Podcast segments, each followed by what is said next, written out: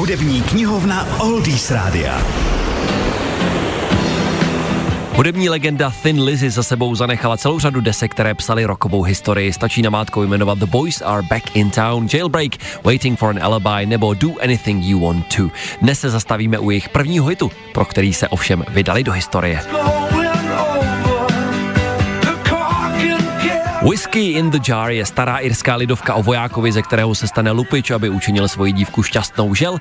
Dívka nedocení jeho lásku, zradí ho a on putuje do vězení. O samotném vzniku písně se mnoho neví, je možné, že předlohou byl Patrick Fleming, bandita popravený koncem 17. století, ale jisté to nebí. Není. Co jisté je, je, že v 50. a 60. letech začala být písnička znovu velmi populární, za což mohli zejména irští Dubliners, ale brzy přespívali také třeba Paul, Peter and Mary nebo původem australané Seekers. No a později později nahrála třeba Metallica nebo další Irové Pokes a YouTube.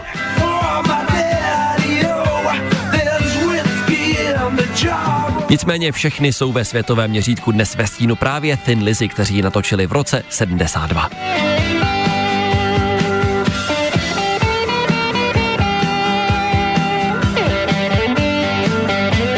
Další zajímavosti najdete na našich webových stránkách www.oldiesradio.cz sekce hudební knihovna. Tohle jsou Thin Lizzy na Oldies Radio.